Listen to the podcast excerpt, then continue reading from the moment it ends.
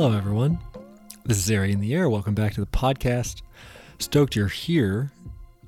Today, I want to talk about the things that have been working for me lately in my relationships and the things that have really helped. That's not to say that my relationships have been easy lately or that I'm in a place of effortlessness or even ease. Nah, some of my relationships are quite easy easeful, I should say, more than easy. But the nature of today's talk is some resources that have been very helpful for me in relationship. It's not just intimate ones, but obviously that is a big part of it. And yeah, I want to share it with you. And uh, to note the inspiration here. To note the inspiration here is essentially that um, two of my closest friends were married recently. I went to Hawaii to see Chris Hoyt and Kelly get hitched. And I have a way with words, as you know and I wanted to gift them some words.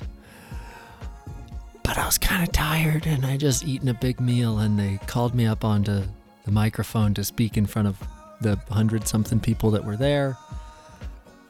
And I really just didn't feel like wisdoming. I made some really funny jokes that made everyone laugh. And I congratulated the newlywed couple. and I sat my sassy ass back down in the chair. Um, a lot of people remarked on how much they liked the speech and how funny it was. Um, but I there's still some kind of void that I wanted to be able to uh, gift Chris and Kelly some I don't know. I'm reluctant to say guidance because I'm bumble fucking through my own relationships, and I think that they have a really good thing going and they're great to each other. So I don't say this from a place of hubris that I think they need my help, but just the idea that I would gift them some kind of my attention and my thoughts around what is helpful in communication and relationship. Um, they're two of my biggest fans, and I love them so much. Um, and so, yeah, this is for Chris and Kelly, and for all the other people who want to be better friends, better families, better people, and better communicators. Okay, so cheers to that. Here's a little music. We'll be back with some thoughts. Here we go.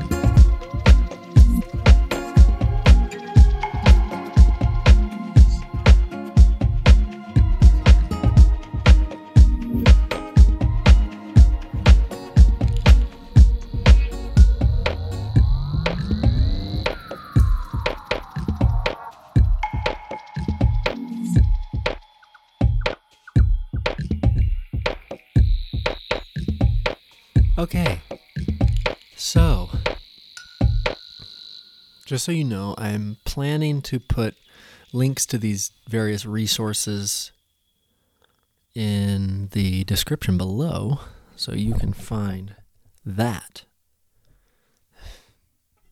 while I get some sticky fucking thing out of my throat. God, what's going on? I think it's from uh, before I record. I basically like plug in my microphone and then I plug my headphones in to make sure that my headphones are playing what the microphone is recording so I can hear. Which always, like a child in a mirror, makes me make funny noises. and I think I opened my my mouth really wide and put the microphone inside of my mouth and made some really breathy, funny, deep noises. And I think I may have inhaled a piece of the foam off of the microphone.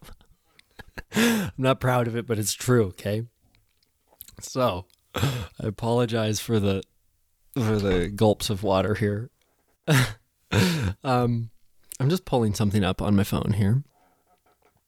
And it is the first resource that I want to refer to and it is Daniel Schmachtenberger's blog. I've mentioned Daniel Schmachtenberger, God, how many times on this podcast. He's one of my most favorite thinkers and one of my biggest intellectual mentors of my life. Um, someone who I really look up to. And his website is called civilizationemerging.com, and he has a blog on there and this particular entry is called A Few Guidelines That Tend to Support the Quality of Dialogue.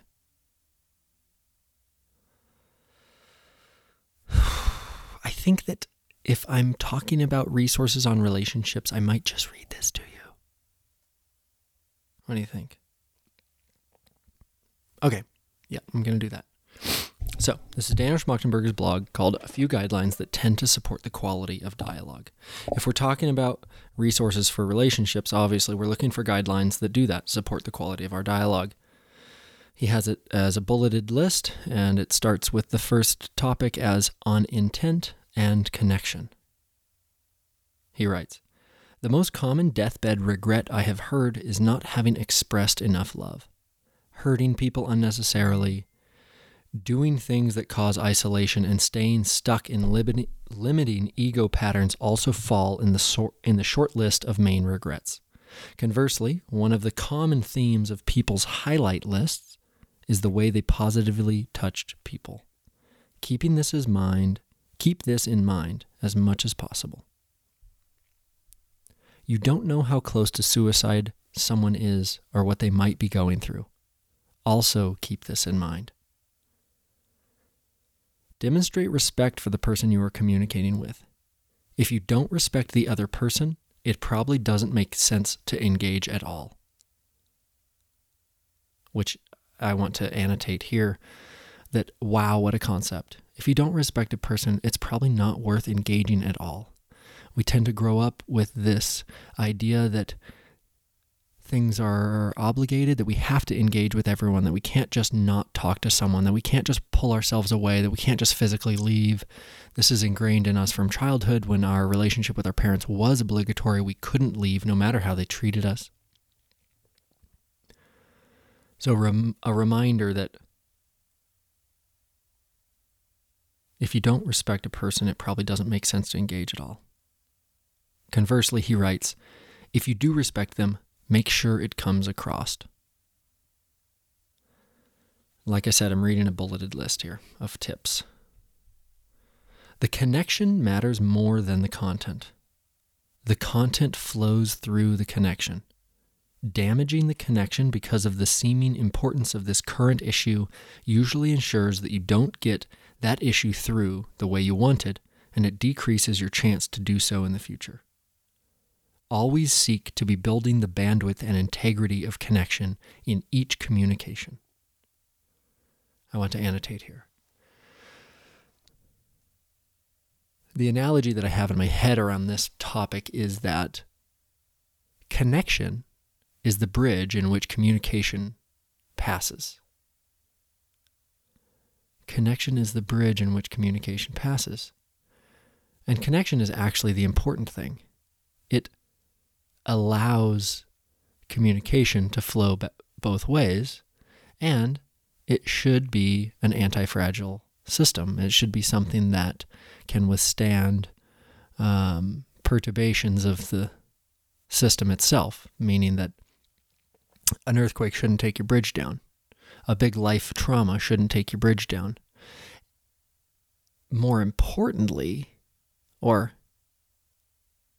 I don't know if more importantly is the right word, but but more commonly, your opinions or positions should not damage the bridge. I think this is our most common mistake in humanity. This is my most common mistake in re- in relationship is that sometimes it seems that the content of the conversation is so important that it should take precedence over the connection itself. And that is never the case. The connection is always the most important thing. His previous tip of if you don't respect someone, it doesn't it probably doesn't make sense to engage at all, is essentially saying if the bridge isn't there, what are you going to cross anyways? If the bridge isn't there, what are you going to cross anyways? So, I love that. Always seek to be building the bandwidth and integrity of connection in each communication, which is to say, always seek to be building the bridge and its integrity how well it will stand into the future in each communication. Okay, the next point. Explore honestly with yourself why you are communicating. Are you looking to explore ideas and learn together? To experience authentic connection? To offer or receive support? Or to make a point? To seem smart? To win or be right? To receive validation? the conversation will bear fruit in alignment with the actual motives at play.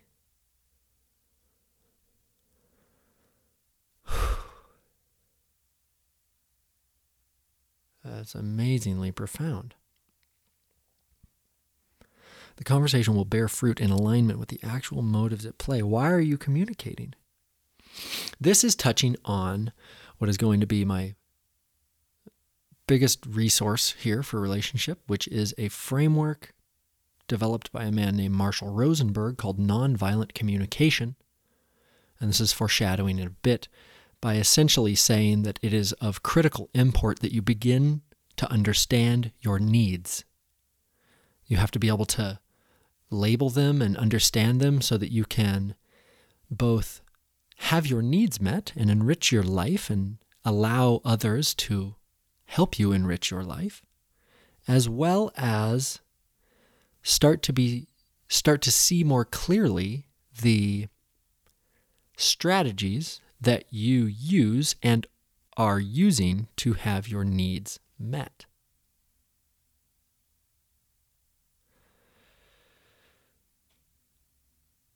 Okay, uh, I'm to that's my foreshadowing of nonviolent communication, which is something that I'm definitely going to get into here in just a minute, but I'm going to continue with Schmachtenberger's list. Who do you most want to be? What do you most want others to feel and experience from interacting with you?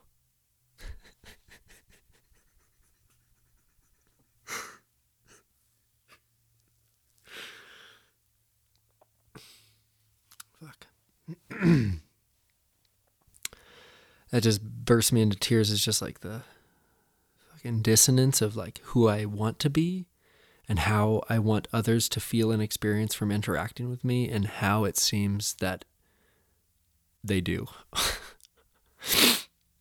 and that's not to say that people don't have a positive experience interacting with me. I just, as relationships come and go, and I find myself and my intimate partners hurting from our communication or lack thereof. It's just a painful dissonance there in me to read that. Who do you most want to be? What do you most want others to feel and experience from interacting with you? You can choose that in each interaction. Wow, what an incredibly powerful reminder And I think that if I was to be able to hold this in my head when I was interacting, that my communication and my empathy, my listening would be more in alignment with who it is that I really want to be.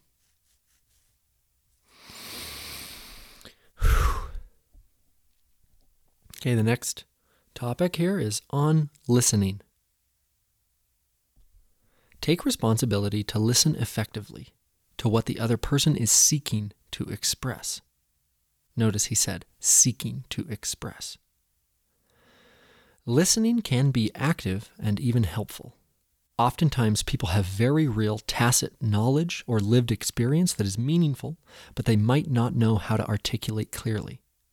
Oftentimes, when someone is upset, they exaggerate or distort the communication of their grievance, which is easy for the listener to take objection to and get defensive about. But there is usually a grain of real truth and experience that needs to be heard. If it is worth engaging at all, it is worth actively listening for what is trying to be expressed that has meaning to it.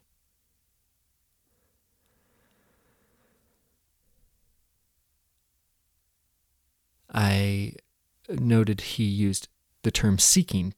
Uh, take responsibility to listen actively to what the other person is seeking to express. And at the bottom, if it's worth engaging at all, it's worth actively listening for what is trying to be expressed. This is steel manning. I've talked about steel manning before, and he's going to steel manning's two bullet points down. And this is uh, what steel manning essentially is. So we'll get to that in just a second. The next point is seek first to understand. If both people are trying to make points and be heard, no one is listening and real communication can't occur. If you can, seek to understand the other person's position first. Ask earnest questions until you feel like you have a good sense of their position. Then offer a synopsis to see if you have understood correctly. Often people disagree before even making sure they understood the other person rightly, and often they are disagreeing about made up things. This is called straw manning, where you take what a person says and instead of seeking first to understand it, you take what they say and you stuff straw into a pair of jeans and a shirt and you put it on a tee of wood and you make a scarecrow out of it and then you f- react to the scarecrow that you've just created in your mind as opposed to taking the time and effort to really understand their point so that you can understand what is trying to be said. This is Steelman.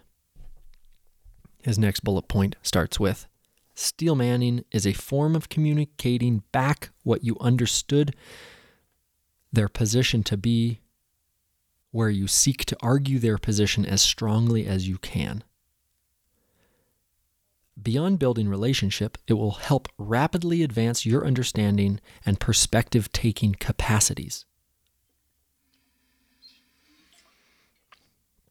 I've talked about steel manning here on the show before, and he's saying that steel manning is offering reflections of what you heard so that you can clarify what the person meant. In the ter- in the framework of nonviolent communication, when you're actively listening, you reflect back to a person what they heard to give them an opportunity to either feel empathically listened to, that you really get them, that you're that you're really tuned in and they are heard, or that their communication wasn't enough and they can clarify, they can correct, and even just by reflecting back to them, they get an opportunity to extrapolate. They get an opportunity to elaborate on how they feel and more and clarify it. And and what Schmachtenberger says two points above is that what they're trying to say isn't always what they're saying. we all have a hard time expressing ourselves clearly, especially when it's raw, emotional, vulnerable, painful, especially when it's in conflict, especially when we're talking to our partners. There's so much that's so difficult. And if we can enter into a type of listening that is very soft, that seeks to help the person express through our own reflections and active listening empathically, then, like he says here, beyond building your relationship, it will help you rapidly advance your own understanding and perspective taking capacities. This is an amazing tool. Reflecting back what you heard empathically, the other person can offer a clarification or feel heard. Next point.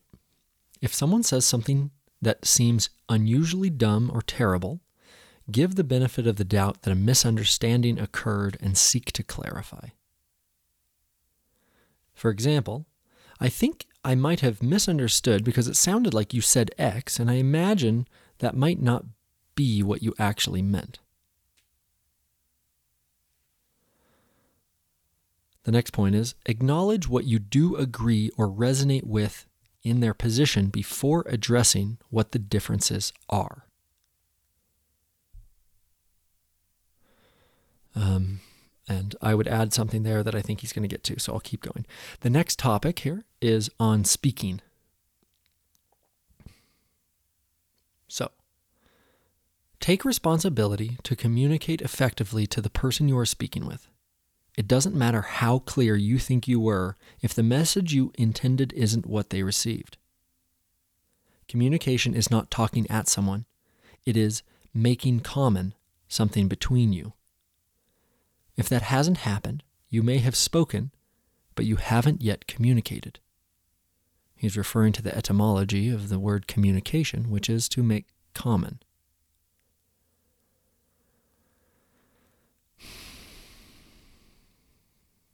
I would say to annotate here, our pitfall around this is that when we don't feel heard, we take it personally. The parallel in nonviolent communication is essentially where someone, we feel unheard by them and we take it personally, and we tend to say in our heads, You're not listening right. And the proper action recommended by Rosenberg in nonviolent communication is rather, I hear that you heard X, and that's not what I meant maybe you'll give me a chance to express myself more clearly. Because as, as Schmachtenberger says, it doesn't matter how clear you think you were if the message you intended isn't what they received.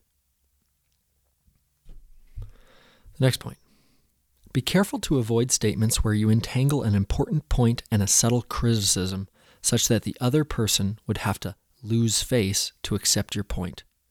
Eliciting defensiveness prevents being heard.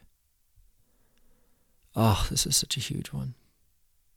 Um, and I'm going to continue drawing parallels to nonviolent communication, which is surely something that Schmachtenberger is well versed in. Um,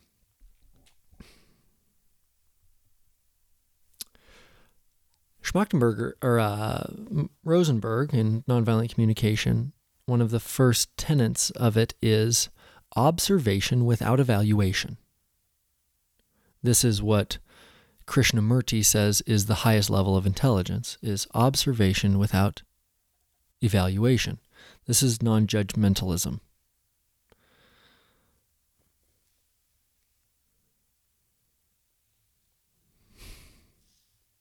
I'm going to get to that.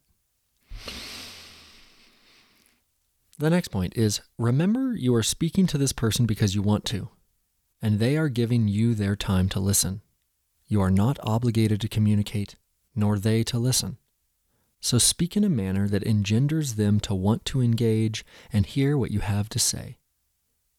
The desire to engage can't be taken for granted, and like anything, needs continually tended. Note that all the qualities that are likely to elicit defensiveness or disinterest in the other, independent of the topic, and be careful to avoid them, such as righteousness, frustration, superiority, jadedness, assumed authority, dismissiveness, overconfidence, abrasiveness, indifference, and the like. When stating a differing opinion, frame it in a non combative manner. For example, there's an alternate perspective that I'd like to bring up, rather than saying simply, I disagree, followed by a counter position statement.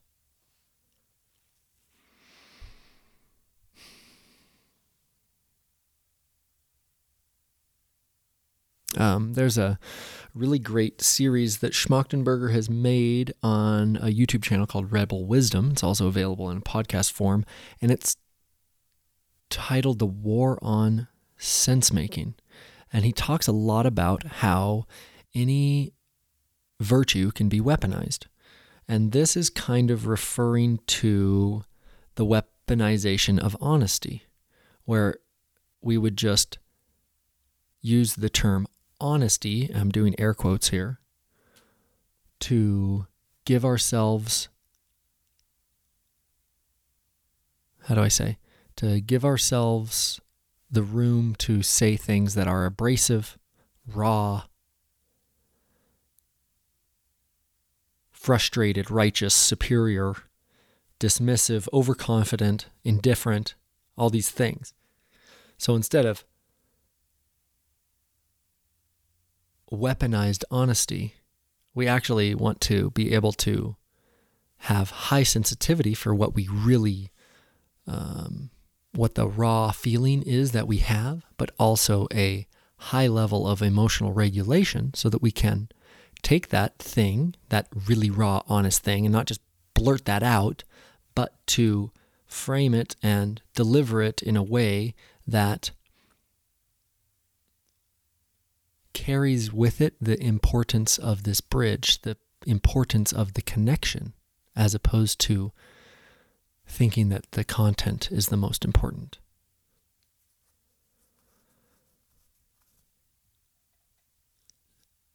Be careful not to express your views as absolutes, even when you think they are. Phrases like the reality of it is, or what's actually happening is, or the key takeaway is, or Ultimately, these statements usually come across as power plays and engender defense rather than openness. Totally agree. If heated, slow down and recenter before responding. Reconnect with your intention for being in the dialogue. That's so important.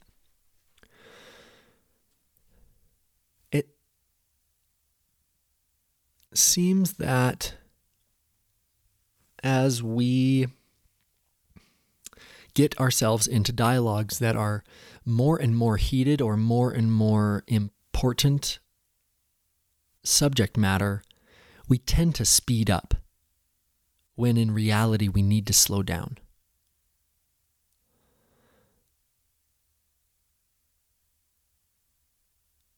I think it's so healthy to be able to have a agreement in a relationship that if a person is triggered or if a person if you if you feel like you're outside of your window of tolerance, if you're triggered, if you're pissed off, if you know that you heard something that like it just like got you, it's so important to be able to say I need a minute or I'm going to walk away and go for a walk for 20 minutes and I'll be back. Um, neurology shows us that it takes at least 25 minutes to come out of a fight or flight response. So if you find yourself in that, in your relationship, you have to be able to build into it the ability to walk away. You know, so often our parents were like, don't walk away from me. Give me an answer. I remember my father doing that incessantly. And I think it trained my nervous system to feel like I need to rush in important conversations. And lately, the more intense the conversation, and especially the ones I know are coming, the ones I can kind of prepare myself for, I find that literally, when I feel myself triggered, I close my eyes. And I actually just tune back into like the physical center of my body, like my stomach and my chest. And it usually pretty quickly takes the edge off of it for me. And that's not to say that I'm completely out of that cortisol response that neurology shows us takes at least 25 minutes of doing something completely unrelated to get out of. But it does surely seem to help. So, um, if heated, slow down and recenter before responding. Reconnect with your intention for being in the dialogue. That's so important. And like I fucking cried earlier when I read the the one about how do you want to most to be? How would you like people to experience you in interacting with you? If you could reconnect with your intention for being in the dialogue at all times, God, that'd be so helpful, right? Such a good one. Okay, next one. Take the time to think through what you want to say clearly. Then communicate as precisely and thoughtfully as you can. This is an act of respect and will help you clarify your own thinking.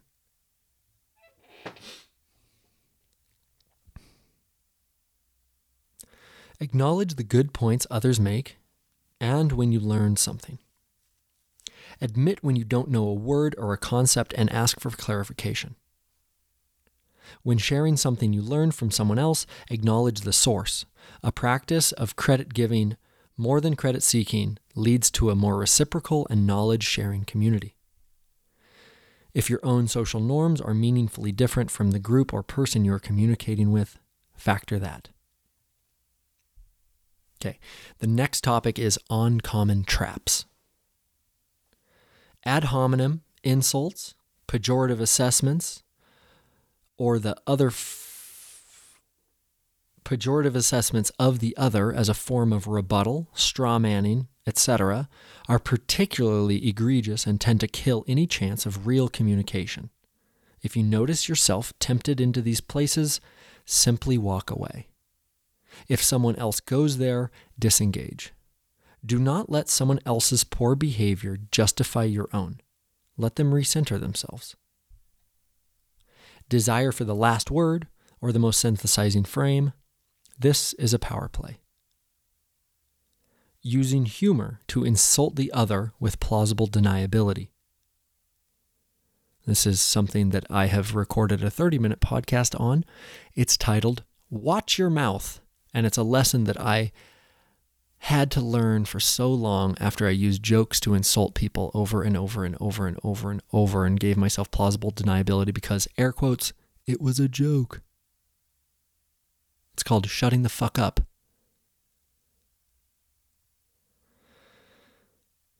Next one bypassing active listening because you think you know what they are going to say or thinking about what you're going to say next while they are talking. That is not listening. Justifying your own poor behavior because their view will destroy the world or their behavior wants it, warrants it, sorry. The top point in the note is remembering your intention. And so his next point is forgetting the top point in this note, forgetting your intention in the conversation. That's so often our pitfall. We so often lose track of that. The next one seeing others as perpetrators to fulfill subtle patterns, to either be a rescuer or a victim. Dehumanizing someone by assessing them to be part of a group you can instantly write off. Sociopath, narcissist, climate denier, anti vaxxer, conspiracy theorist, Trump supporter, racist, ignorant, bigoted, terrorist, bleeding heart liberal, etc. This is othering and is not a good way to continue the bridge of communication, of connection. The next one is assuming that others have similar intuitions as you, or if they don't, they are certainly the ones not seeing reality clearly. This is underassessing the possibility of your own misassessment. Thinking that your rightness in your own eyes translates to how any experience is your behavior.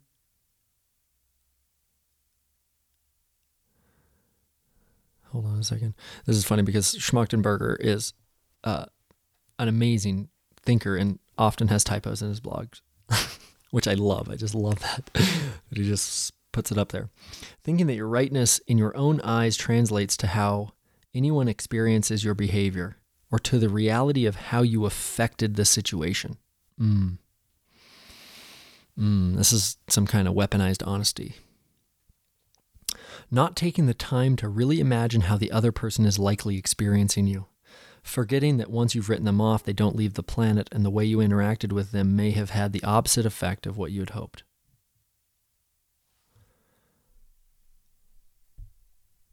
Okay, the next topic is on discernment. Your concerted good faith interaction will make relationships and communication so much better. And the other person is still who they are. You have a finite number of minutes here. Choose wisely how you spend them and with whom. This is incredible. I've talked about good faith interactions on this podcast a number of times. I think if you just go back two or three, you'll find that. No one wants to be mentally ill. No one wants to be mistrustful or jaded or angry all the time.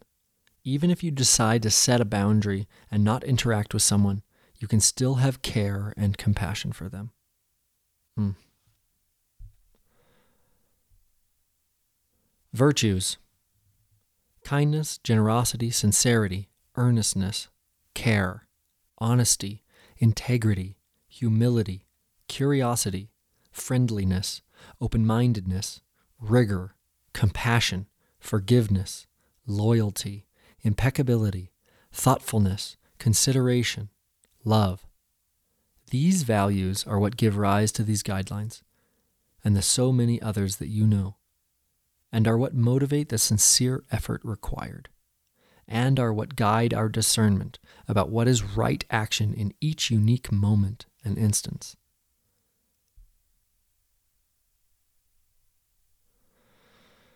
Note, these are more to offer a sense of the types of considerations, to hopefully give a sense for a gestalt beyond the specifics.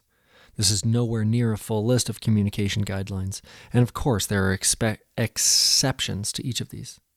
That's why are they presented as generalized guidelines or principles worth considering rather than absolute rules or laws. Also important to note that nothing here indicates not being real, direct, and honest, or fudging on the truth for social agreement or not having conviction.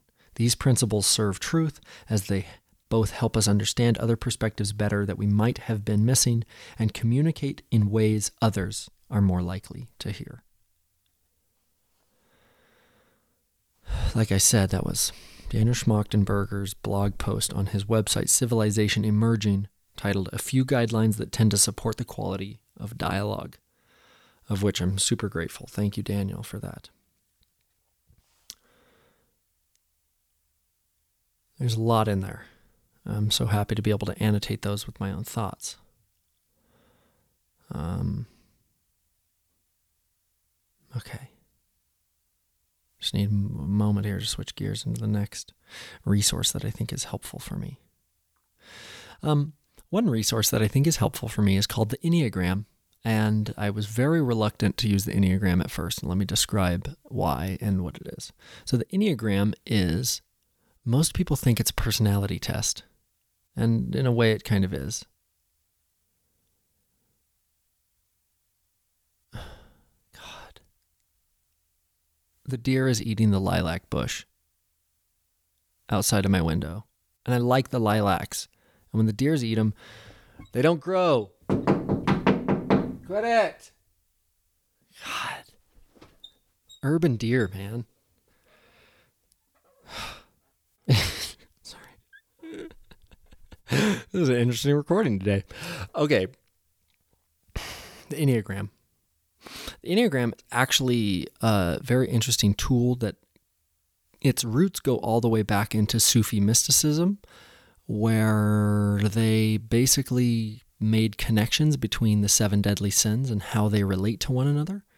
And psychologists came in and kind of used that framework, they added two states of being to it. So um, in the Enneagram, there are nine personality types which correspond to the seven deadly sins and two states of being, which essentially psychologically it refers to the various core wounds that we can have as people and how our psyches and our personalities cope with them. The thing that I like about the Enneagram um, is that instead of it being a personality t- test, it's actually a tool for self discovery. It is a tool that you use to help you understand yourself better and a tool that you use to help you communicate how you see yourself with other people. In the frame of relationships, this is incredibly helpful. So, the thing I don't like about astrology, when I meet someone, they're like, oh, yeah, hi, nice to meet you.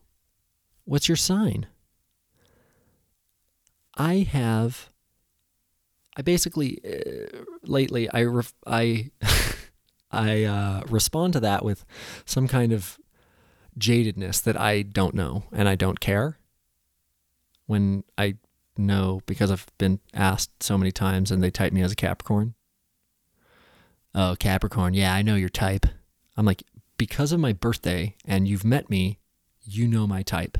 And so internally, I have this gigantic middle finger that comes out and just goes right into their face because Basically, that's a person saying, Oh, you told me your birthday.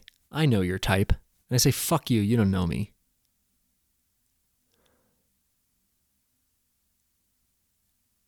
What I like about the Enneagram is that I can take a test that will ask me a number of different questions about how I see myself and how I see myself interacting in groups and with relationships and with myself. And then this quiz can give recommendations as to the types that I might identify with. Then I take the effort to read about these types, how they're described, and I myself can identify or disidentify with them. So, when I talk to someone and tell them my Enneagram type, I am telling them the way that I see myself. And what that allows them is for them to understand how I see myself so that they can more readily empathize with me.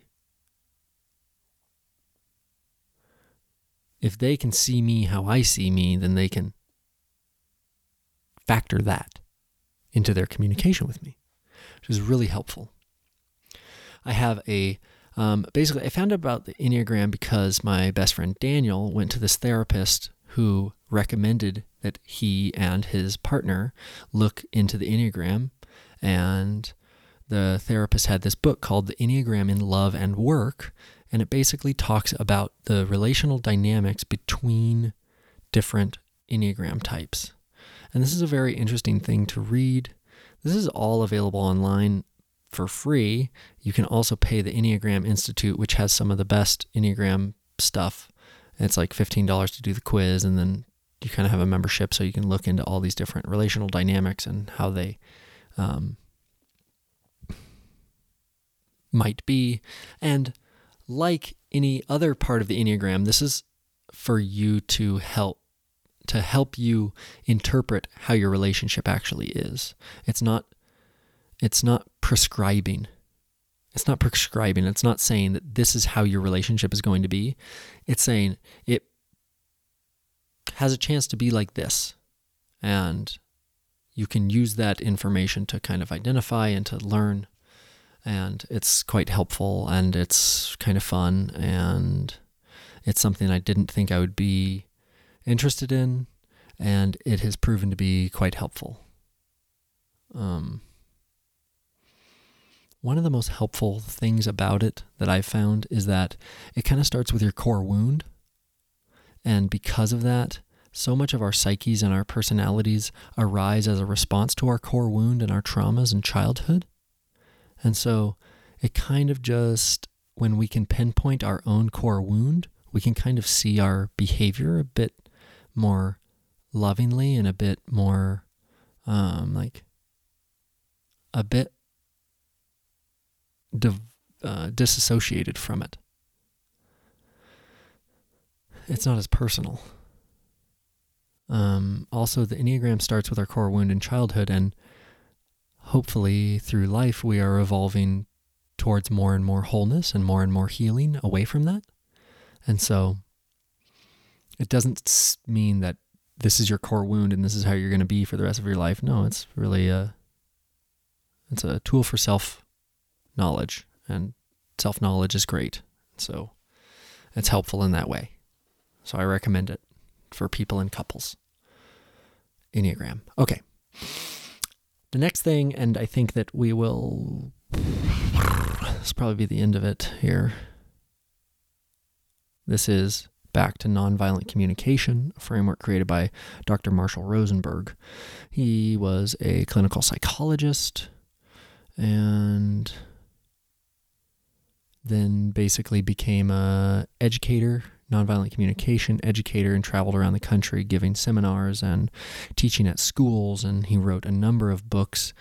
Um, nonviolent communication is the main one, and then there are a number of ones more specific to relationships. There are ones specific to education, conflict resolution.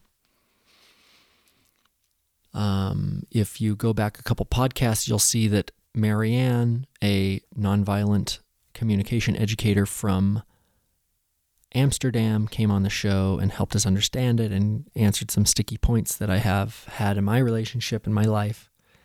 Um, nonviolent communication, I can say, is the communication modality. It is the single book that I've read in my life that I think has had the most profound impact on my trajectory, my healing, my self love, my understanding of myself, my understanding of the world, which is a crazy fucking thing for me to say because I have been philosophizing and trying to understand the world and talking with psychologists and talking with all these meta thinkers, these amazing galaxy brains.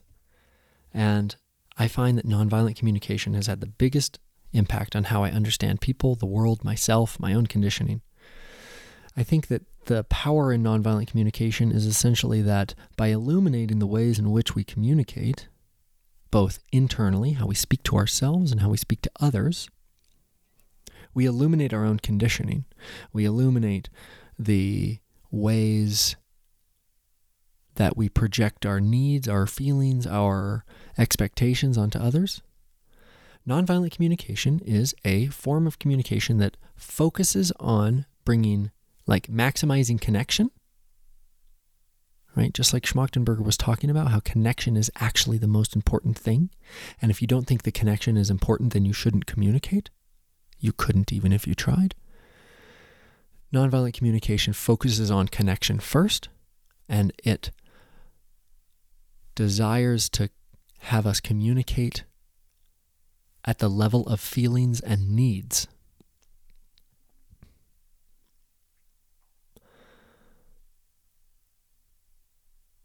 we are in a time in the world and a society that really we we don't have good self-knowledge of our needs and our feelings. And because of this we're often confused about what we're going through. And this is such a problem. An enormous problem because our feelings and needs will dictate all of our behavior. And if our feelings and needs are unknown, then our behavior will manifest from our subconscious, from the unknown, right? it is feels like a weight off of me to even begin to start thinking of my life in the terms of how I feel, what I need, and what strategies I employ to have my needs met. It's incredible. The amount of shame that has been alleviated from my life because I can think about my needs more clearly and make requests for the people around me as to how I can have my own needs met by myself and how I would love others to help me meet my needs and enrich my life.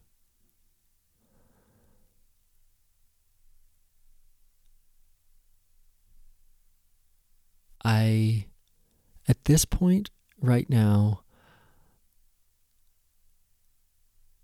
I think that this is the most powerful resource for the success for your for your mental health, for the health of your relationships, for the success of your relationships, for the depth of connection that you can make with other human beings. It is the single greatest resource that I can point you towards. I don't think I can do it justice in my explanation. I don't think I can describe to you the profundity of the explanatory power of the way our world is shaped based on the way we talk to ourselves and each other.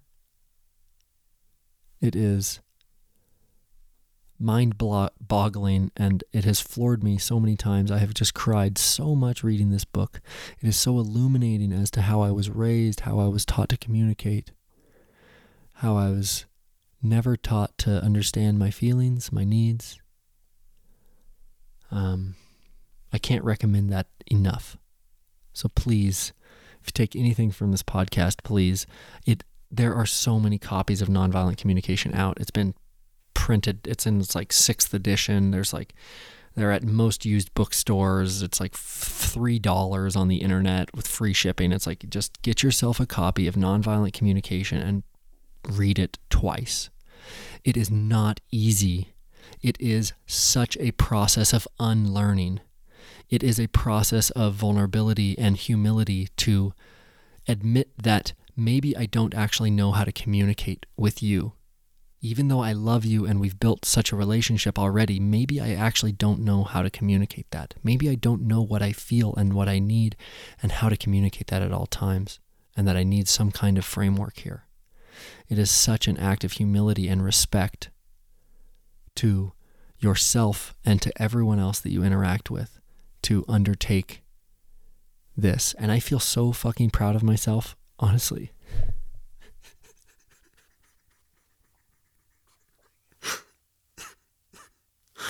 it's been so fucking hard, man. It's been so fucking hard. It's been so hard because it's like, as you learn it, some of the first things that happen is like it illuminates how you were raised and how you're conditioned. And then the next thing it does is it shows you how often you fuck it up.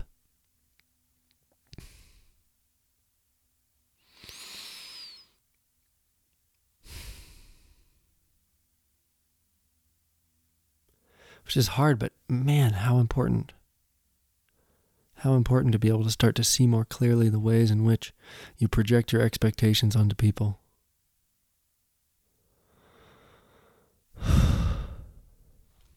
So helpful. Such a wonderful, life giving, life enriching book. And I'm so happy to share it with you. And thank you so much for listening. It's been cathartic for me to talk to you about this, and I hope it helps. I hope Chris and Kelly and other couples might use these resources to deepen their connection and to affirm it and to make it less fragile, to keep the bridge whole and intact and traffic going both ways effortlessly. If you listen to this podcast and you like it, please consider becoming a patron on Patreon. Um, that enriches my life and encourages me. I really appreciate it. I love you guys. I love you, Chris and Kelly. congratulations on your marriage and your wedding. You guys are an inspiration to me. I'll see you soon. Thanks for listening. Love you.